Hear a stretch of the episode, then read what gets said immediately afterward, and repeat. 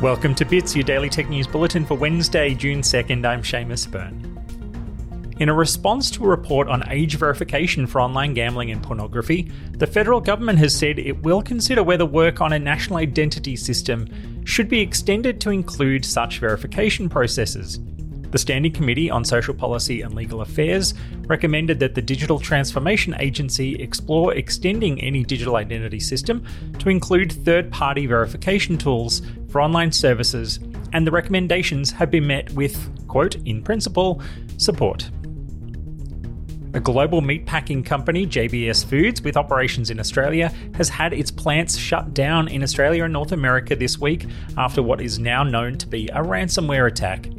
This follows the recent attack on a US pipeline, which found that even after paying the ransom, it was faster to restore from backups than using the decryption process applied by the attackers. As targets increasingly seem to include critical services like fuel, food, and health, governments are being called on to do more to fight back, including taking action against cryptocurrency avenues that are used for ransom demands. In a great example for one possible future of the ride sharing industry, a cooperative of 2,500 New York drivers has created a new company that will give everyone better rates of pay and claims rides will be cheaper for users. It launched this past weekend, with drivers being paid 10% above minimum wages for the industry, as well as profit share via dividends to the collective ownership group. Sounds like what ride sharing should actually sound like. More Computex news today with Nvidia revealing its latest top of the line GPUs with the RTX 3080 Ti cards, claiming another 50% increase in performance over the previous flagship 2080 Ti cards that were also a huge leap over the previous era. Nvidia pointed to a lot of new games adding ray tracing support, with Doom Eternal looking particularly shiny, NVIDIA also revealed some big advances in how its processing power will be used in enterprise data centers and in AI processing.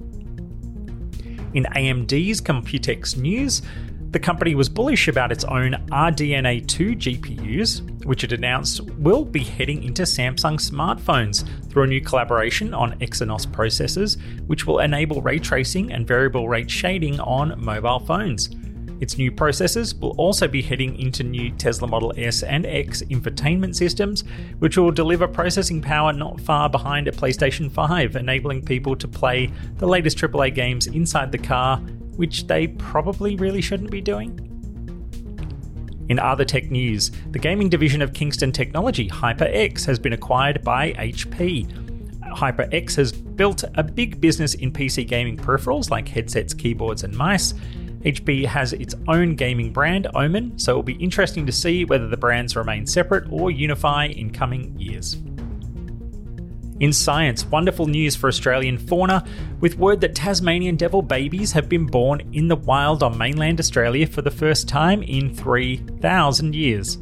The cute carnivores have been breeding in captivity in a special rewilding project for the past decade, and in 2020, the first group was released from captivity into a sanctuary where the first group of Joeys have been born.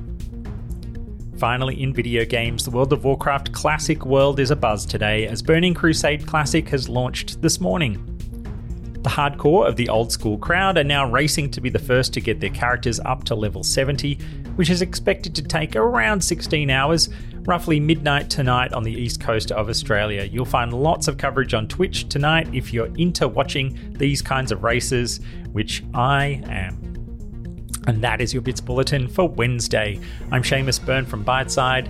Thank you again for joining me.